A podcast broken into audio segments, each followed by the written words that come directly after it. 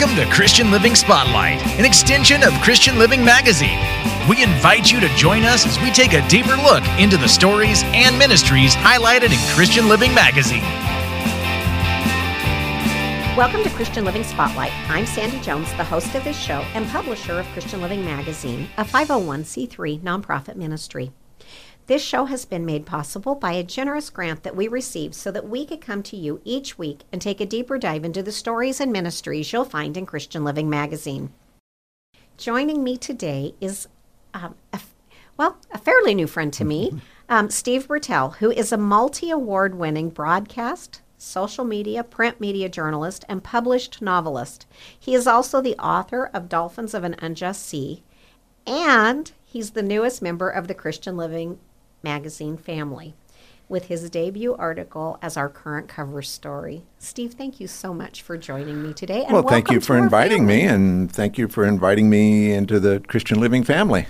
You know, there's that's there's a story. Of course, anybody who knows me knows there's usually a story.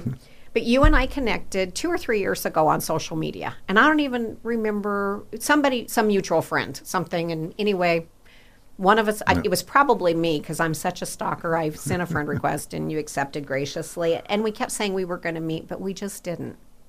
And then earlier this this summer, I had a little bit of downtime, which is unusual, and I actually read. I had ordered a, when it first came out, "Dolphins of an Unjust Sea," and it sat you. on my shelf. But I had a little downtime and I grabbed it and read it and did a social media review on it because it was so good. And I think it caught you by surprise and and you reached out to me and ultimately it ended up with you and your beautiful wife Marion and I all meeting for coffee. Thank you. Yes. I learned so much about you, and we'll get into that here just a little bit. But at the end of the meeting, I asked you if you would consider praying about joining our little team and doing some interviews and helping our editor Gay out by doing some some writing some feature articles. And I have to say I was pleasantly surprised. I mean, I never I always just give God my day and say, "Here I am, use me and whatever, you know, guide guide the words of my mouth." And some days I'm wise enough to listen to that inner voice saying, "Don't say that." Um, but that day, um, I just was felt prompted to ask. But I was surprised when your answer, I believe, was, "I was hoping you'd ask." Yeah. And I just went, "Wow, win-win." So, one of my favorite parts of your story um, is how you got started in journalism in high school. Yeah, it started sort of by accident. Um, even even as a child, uh, growing up, um, I um, uh, I loved to write. Uh, in fact, my mother passed away a few years ago, and being an only child, I had the responsibility of going through all of her stuff because moms mothers keep stuff from yes, their kids. and uh, as I was going through all the boxes and boxes of everything that, that she had kept, uh, you know, school papers from that I had written in the first grade, and you know, school projects and all this stuff, I found um, uh, on a piece of paper uh, a story that I had written, and I don't know if I was in the first grade then, or even even prior to the first grade, uh, but it was three sentences. And uh, the sentences were mean aliens. It was a science fiction story. Mean aliens from a faraway planet attacked the Earth and did all kinds of bad things. But Stevie, I put myself in the story, uh, Stevie fought the aliens and sent them back home. Now everyone in the world is happy. Three sentences. And I, I laughed when I saw that. But then I got to thinking about it later and I thought, even then, at whatever age I was, I was writing stories in the three part or or three act structure. you know, it. beginning, middle, and end.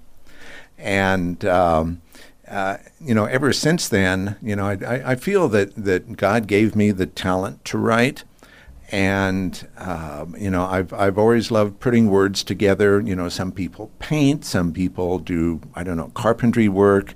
You know, I sit down in front of a typewriter. I used to type, uh, and now my computer, and I love putting words together and drawing pictures of or, or, or putting pictures in people's minds. Um, but getting back to your question, uh, yeah, I, I, kind of fell on it by accident um, in high school uh, in the early 70s, uh, I took a civics class. And um, there was a, a, county jail in the city where we used to live. Um, that there were some, I don't want to say corruption, but uh, shady dealings going on. And uh, I started, uh, uh, and, and, I asked my, my civics teacher if I could if I could do a profile of the county jail because our, our assignment was to profile a city or a county agency. And some some students did, you know, the library, or others uh, wanted to profile public works. And I wanted to do the county jail because it kind of had this bad reputation. And the teacher was a little bit leery. He said, "Well, if you think you can pull it off, go for it," you know. But uh, I said I may need some extra time, and he said, "Well, you know, if your if your project is a day late, because it was like the thesis of that semester, uh, if your project is a day late, it's automatically going to go down a grade." And I said, "Okay, no problem." So I, I put the report together, um, talked to uh, a number of workers at the county jail, um, and then somehow word got out that I was working on this report, and I was you know a senior in high school, and I was still living at home at the time, and so people started calling me. It was like wives of inmates and former inmates, and that's so um, cool. I'm I, sorry to interrupt, but I'm thinking they're calling a high school kid. I know. But anyway, yeah. how cool. Anyway, keep going. I'm sorry so, No, that's that's quite all right. So anyway, I put this report together, and most of the reports that the other students in the class had put together were, I don't know, eight, nine, ten pages long. Mine turned out to be almost 50 because all this information that I was getting.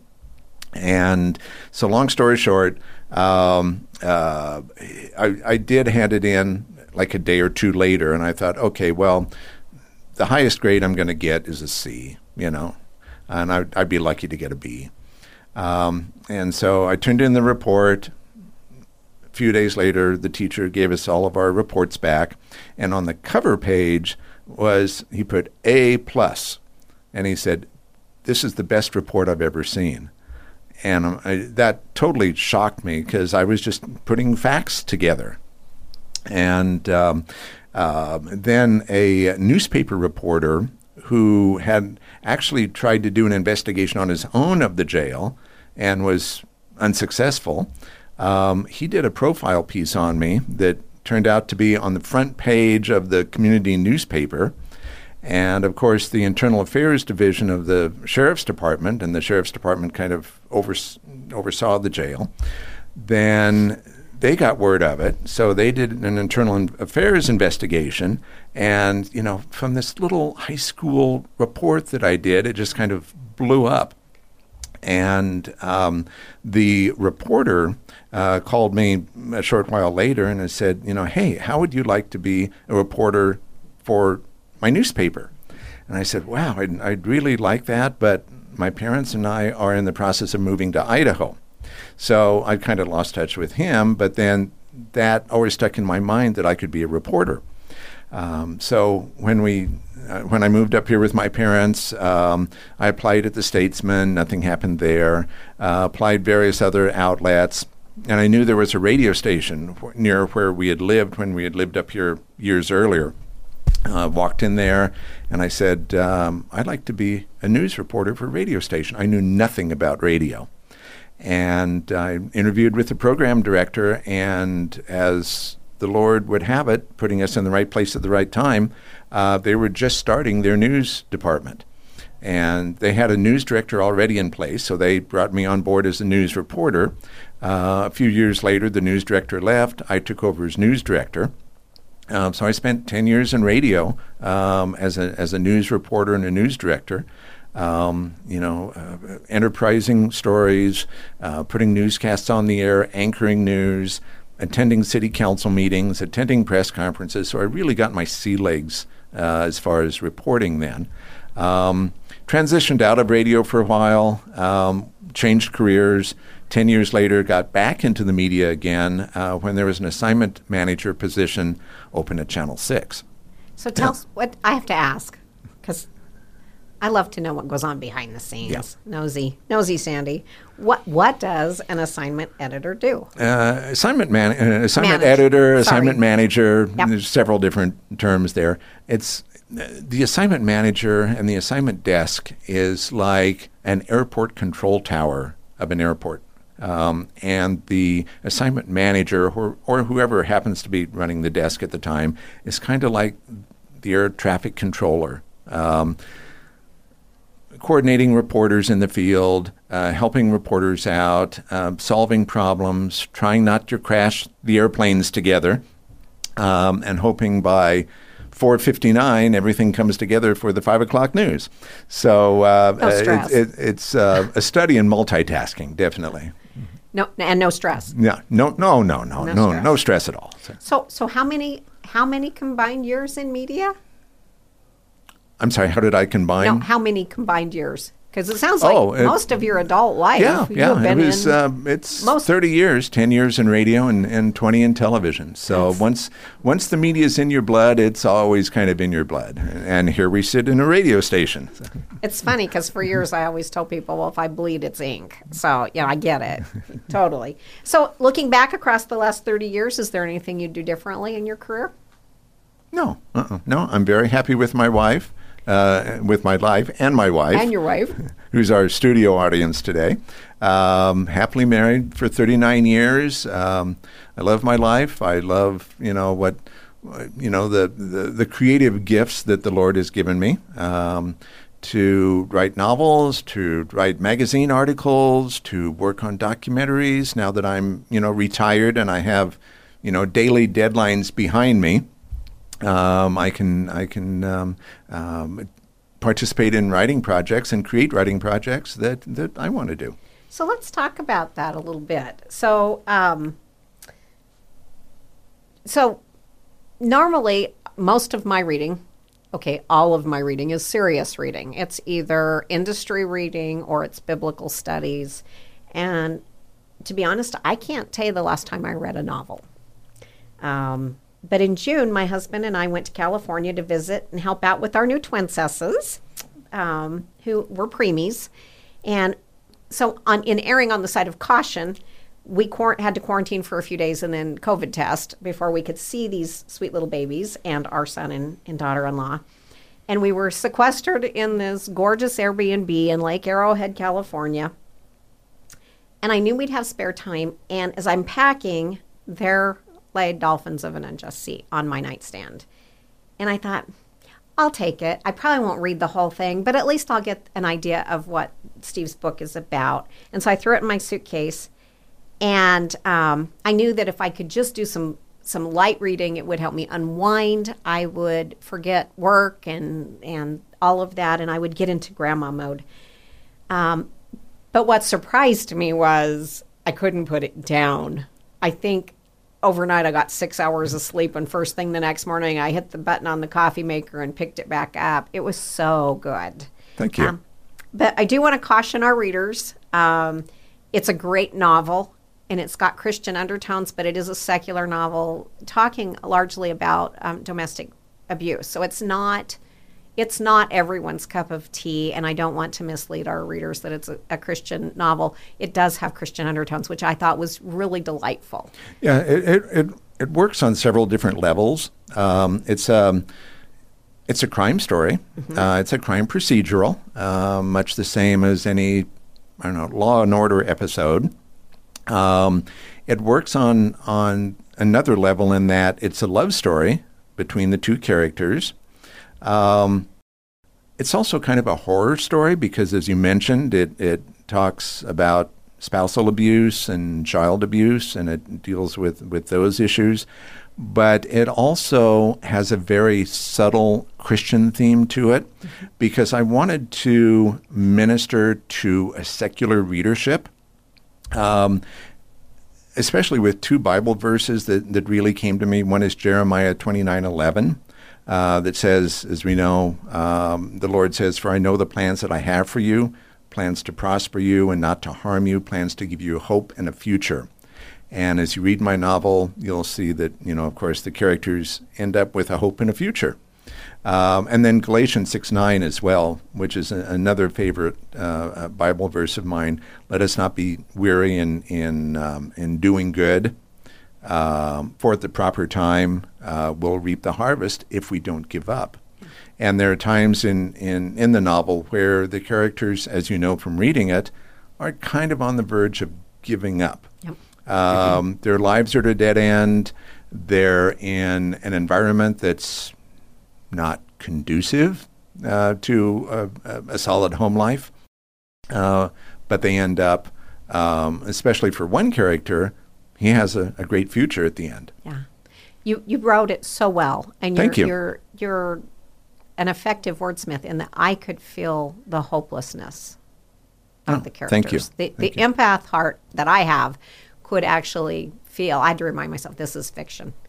Um, because I could feel that. I think that whenever I, I, write fiction, um, I look at, um, you know, how would this character react in a particular situation, or is this something that in, will intrigue the reader? Uh, and as a reader, why should I care about those particular characters? Yeah. Um, and I think um, uh, through this novel, and it's and it's a fiction novel. Some some people have asked me, well, is it based on any of the crime stories that you covered? You know, being in both radio news and and and television news. And I say, no, it's it's totally fiction. It's totally made up. But um, um yeah, the the I, I think writing succinctly and writing to the point where I, I can intrigue the reader again comes from a lot of my journalism background because writing for both radio and television, you have to write succinctly. Yeah. Um, you have to to grab that viewer who normally is maybe watching television news while they're cooking breakfast or cooking dinner or whatnot, and just kind of halfway paying attention to what's on the television screen. You have to put together words in such a way to really grab that reader's attention or that viewer's attention and really bring them in uh, and get their attention really quick. That's, and you do an excellent job of oh, that. thank you. But what I found interesting as I've talked to you and as as I've um, just kind of done a little bit of digging and research is that Dolphins didn't start as a novel. You kind of worked it's, this it one started backwards. as a screenplay. Yeah. Yeah. yeah. And um, a lot of novels develop into screenplays. Um, my uh, even in my high school days and and during the time when I was in radio and television too, to a certain extent, um, my goal in life is to sell a screenplay, and I've kind of honed honed my screenwriting talent. Um, I've written like a dozen screenplays. Um, hopefully someday I will market those screenplays. But as as I was sitting in my home office uh, one day, looking at my stack of screenplays, going, I wonder if any of those screenplays would play as a book. And so I, I, I took Dolphins uh, of an Unjust Sea and started flipping through it and started writing it as a book. And in doing that, it kind of took on a life of its own. Um, and I started writing it backwards because, um, and, and, you've read the novel, about halfway through the book is where, where the screenplay actually starts, and it goes forward from there. But as I was developing the characters, I was thinking to myself, what would motivate this character? Well, if this event happened, then maybe this event should happen. And, you know, I was working backwards. So the first half of the novel is the backstory of the of the characters, um, and then halfway through the novel, as I said, is where the screenplay picks up. So I may revise the screenplay. I may turn it into a miniseries now that I have more more backstory to work with. Um, but yeah, that's that's one of my goals in life is to uh, to see my byline up there on the screen. Written by. Written by. Written by Steve Bertel. Um, so it's how Sandy's mind works. And you know me well enough now to know that sometimes my mind just does. Maybe you should have writing seminars.